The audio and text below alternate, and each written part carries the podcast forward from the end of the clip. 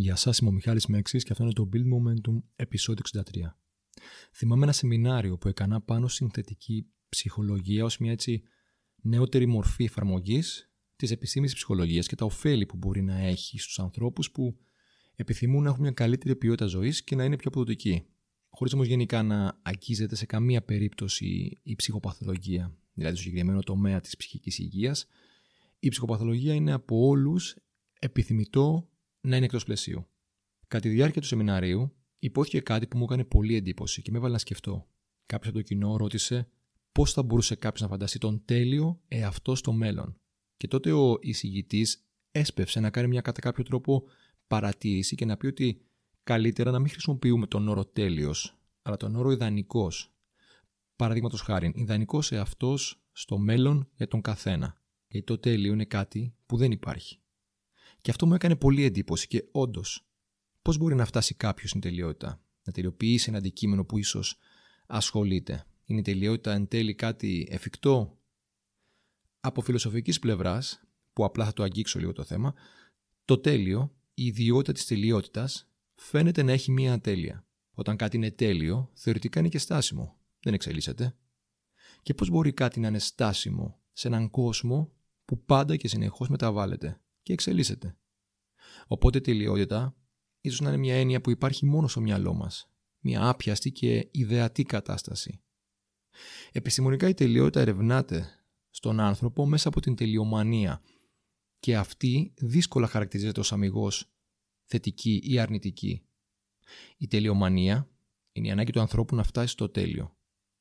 Ένα απλό παράδειγμα της ετερογένειας της τελειομανίας βρίσκεται σε μια έρευνα των Χιλ και των συνεργατών του 2015 που μελέτησε αθλητές υψηλού επίπεδου και ανακάλυψε ότι οι αθλητές παρουσίασαν την τελειομανία ως κινητήρια δύναμη και εργαλείο της επιτυχίας τους.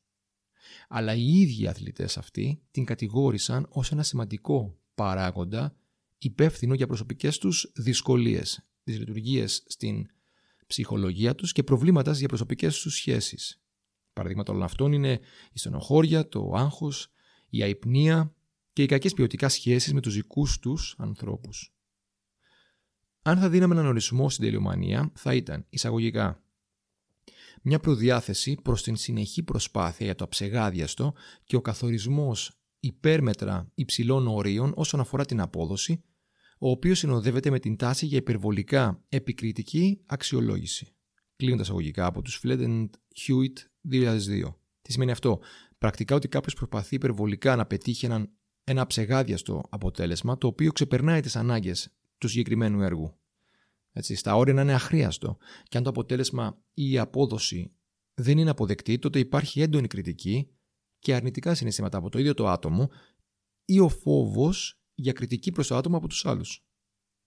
Ε, η ψυχολογία έχει ορίσει μεταξύ άλλων δύο μορφές σχετικές ή ίσως εναλλακτικές της τελειομανίας.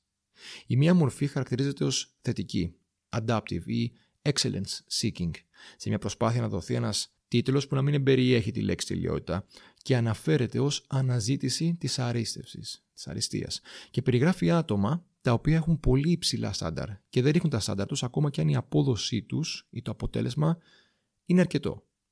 Και αυτό έχει ως συνέπεια όταν δεν είναι ευχαριστημένοι να επηρεάζεται η αυτοκτήμησή τους.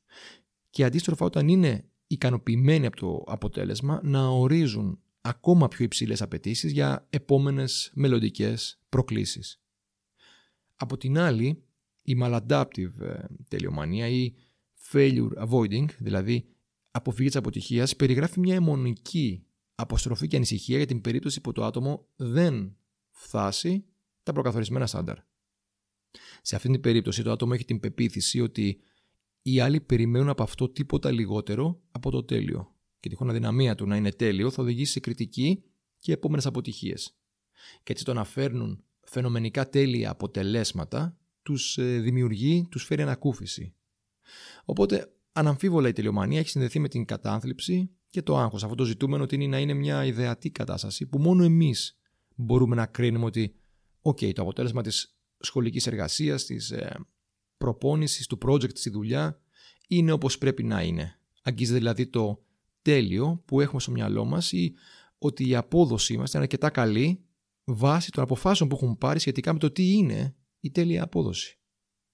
Αυτό έχει σαν αποτέλεσμα να εγκλωβιστούμε σε ένα ατελείωτο ταξίδι της τελειότητας που, όπως φαίνεται, δεν υπάρχει. Αντί να εστιάζουμε στην πραγματικότητα, που είναι η εξέλιξη, όπως είπαμε παραπάνω, δηλαδή η επίτευξη του καλύτερου σε σχέση με το καλό, μιας επόμενης κατάστασης η οποία είναι μια βελτιωμένη έκδοση της προηγούμενης κατάστασης.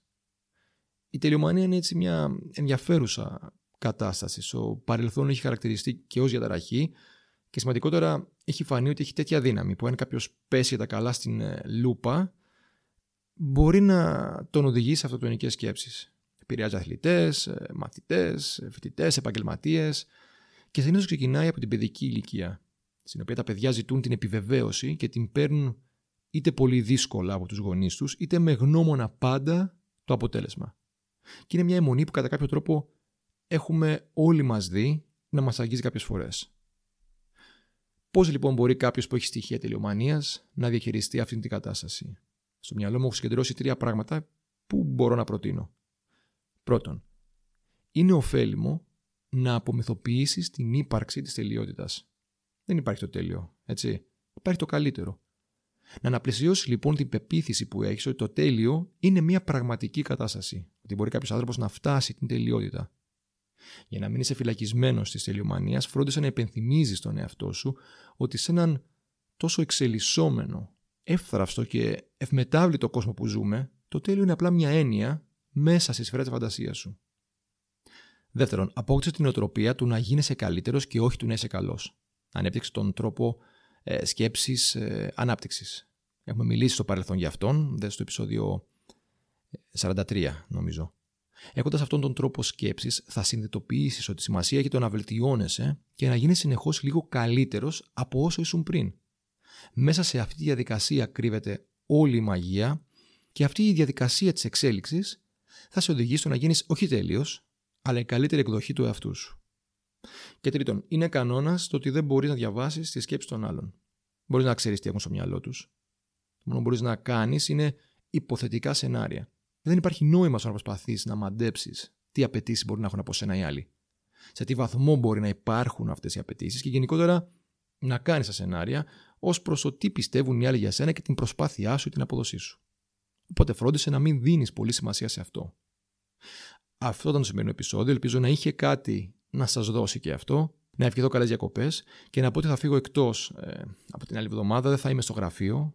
Οπότε δεν θα μπορώ να έχω μικρόφωνο και εξοπλισμό. Συνεπώς, τις επόμενες εβδομάδες, αρχές Αυγούστου, θα πρέπει να επιλέξω είτε μια μέτρια ηχογράφηση, δεν ξέρω, ίσως και κακή, είτε να φτιάξω μια θεματολογία και να τα κάνω όλα μαζί τέλος του μήνα.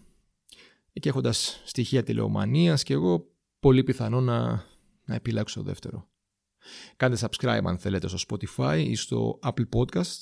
Ακολουθήστε με στο Instagram, Mike κάτω Ευχαριστώ και πάλι και τα λέμε στο επόμενο επεισόδιο.